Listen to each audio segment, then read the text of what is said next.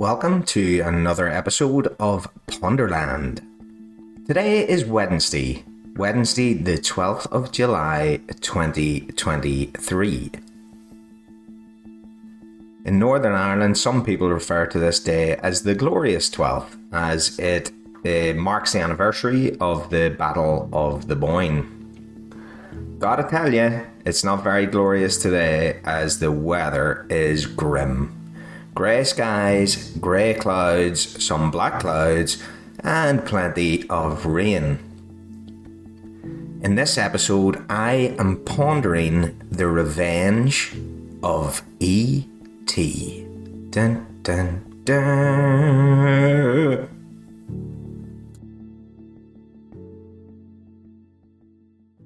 So, I've been listening to an audiobook recently called Sapiens.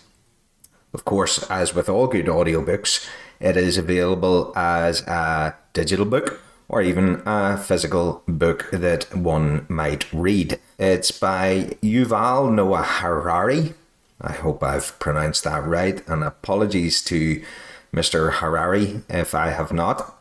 One particular chapter, I think it's chapter 5, really grabbed my attention. The author makes the case that we as a species, sapiens, were actually a lot happier when we were hunter gatherers, and that by becoming settlers, by domesticating animals and plants, one plant in particular, we actually sacrificed a great way of life Think about it. We used to get up and our day was never the same. Every day was different and offered up new opportunities and new challenges. So we would have to eat, so we'd go looking for food. We might gather some berries or fruits, nuts, whatever it happened to be. Or we might go fishing, or we might go hunting we may come across a predator. We don't really have any of those today, which you could say is evolution and progress, but I don't know. Getting into a, a good scrap with a predator just might just, you know, add a bit of excitement to what could be an otherwise dreary life. And then in the evening, everybody comes back to camp, and it's just this big social affair, and it's just you know, singing, dancing, eating, and all the other good things in life. No bills, no mortgages, no stress really, other than that encounter with the mountain lion or the tiger or the hippo. But that is short lived stress and stress that we're designed to experience and to endure anyway. For some reason, we decided we should start domesticating things like animals and plants. And there are only so many of each that can be domesticated. One of which was wheat. And for some reason, we started domesticating wheat. However, the author of the book Sapiens puts forward the theory that wheat domesticated us because within a couple of millennia, humans in many parts of the world were doing very little else other than tending to wheat, taking care of the wheat plants. Wheat demanded a lot of these people. Wheat doesn't like rocks and pebbles, so sapiens had to break their backs clearing fields.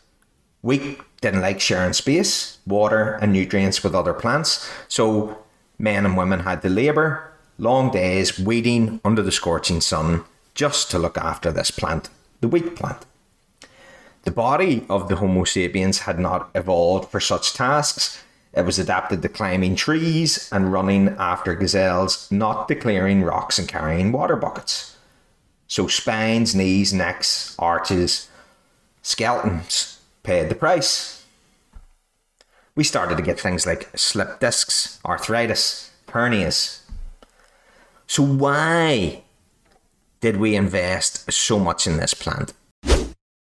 I was out walking the dog earlier and I was thinking about this. What the motivation might have been for sapiens to abandon their free, loving lifestyle that served them so well. And think about it before you say, oh, hold on, we have all these modern conveniences today, and we have the internet, and we have all this great technology, blah, blah, blah. Think about the millions and millions of people on the planet who are now living out the most mundane of existences, who get up early in the morning just to go and put in a 8, 10, 12 hour shift somewhere only to come home, scrape together something to eat, get some sleep, and then go out and do it all again. And not only that, but to do it in polluted cities. Wouldn't that person prefer to be getting up into the cleanest of planets with blue streams, clear, crystal clear streams, with crystal clear blue oceans, with immaculate beaches, being able to go and just live your best life, hunting, gathering. Yes, there's the predators, but we've covered that. The motivation. What if this has something to do with ET? In the intro, I said that I was pondering ET's revenge. You may have thought of Spielberg's ET, the much loved ET, who would have every right to seek revenge, considering the awful things people tried, did to him, and tried to do to him, and wanted to do to him. Thankfully, Elliott prevented all that, and E.T. was able to return home. What if we had an E.T. here who is trying to return home? And this E.T. isn't a alien and the way we think of them in science fiction and stuff like that. What if it is a bacteria? I know it's sounding crazy, but bear with me here. What if a bacteria from a long, long way away somehow found its way to Earth? What if this was a bacteria that was full of millennia of knowledge?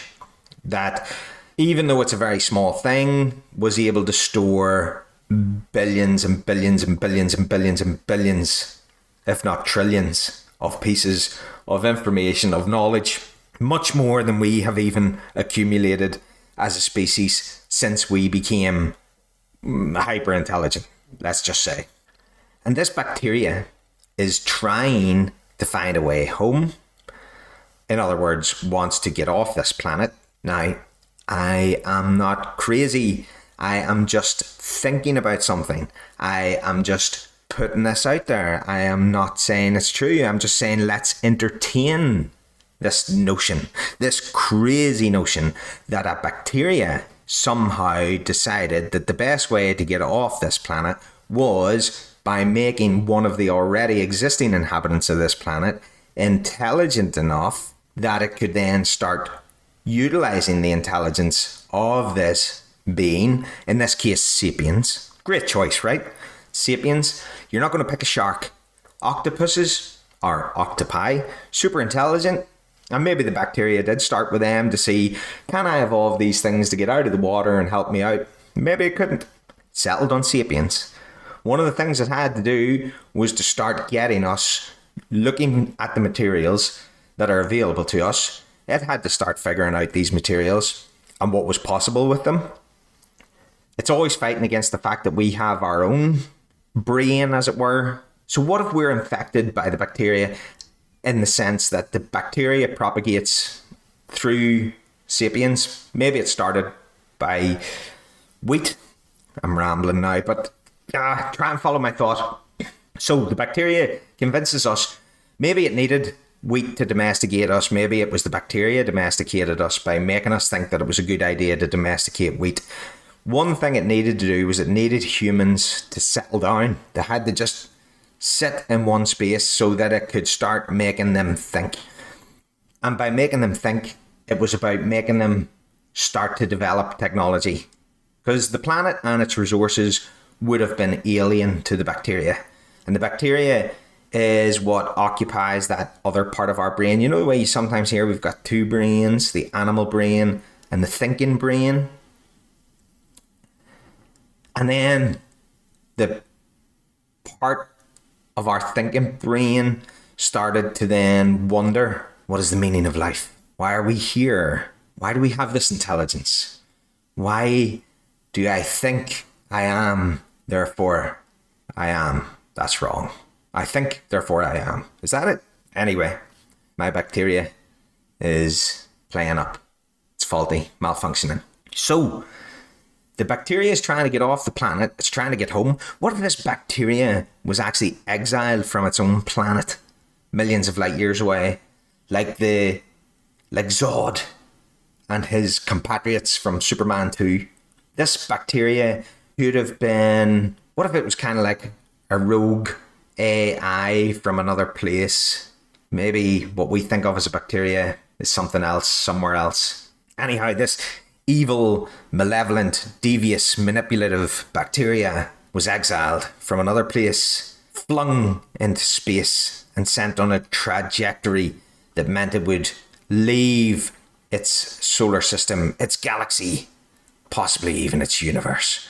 And it somehow found its way here and set to work on number one, finding a way home. Number two, taking revenge on those that had exiled it. You still with me? Because even now I'm starting to think I'm crazy. The bacteria, let's call it ET from here on in. ET found its host. Its host was sapiens. Maybe even in order to prevent sapiens from becoming too all knowing and all powerful, perhaps the bacteria is the one who engineered our DNA to age us. Remember those stories and well, if you've read the Old Testament, but every religion seems to have like a an old text. Do they all in the same way as they do? Well, uh, there's me presuming they're all the same. They're not, or at least I don't know if they are. They aren't. I shouldn't make such presumptions, assumptions, etc. Let's focus on the Old Testament some people in the Old Testament Testament are really, really old. Like they're hundreds and hundreds and hundreds of years old. I think wasn't Moses like thousands of years old? And yes, I know it's it's a book, and some people take it very, very lightly with a pinch of salt and everything else. But what if ET engineered our DNA so that we would age, so that we would never become all knowing, all powerful, but it still uses us to continually advance technology isn't it strange as well? We're the only uh, animal species on the planet that has waste. The concept of waste doesn't exist in any other organism on Earth. There is no waste outside of us. We are the only creature that has waste, and by God, do we have a lot of waste. So, what's that all about? And it's because the ET, ET doesn't care about this planet.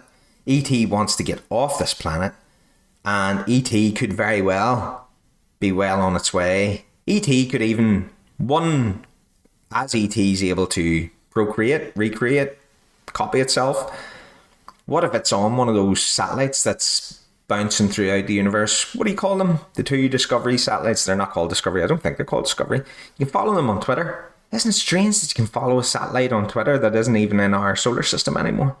Anyway, so the ET that ET ET is trying to get off the planet and using us as its puppets in order to do so.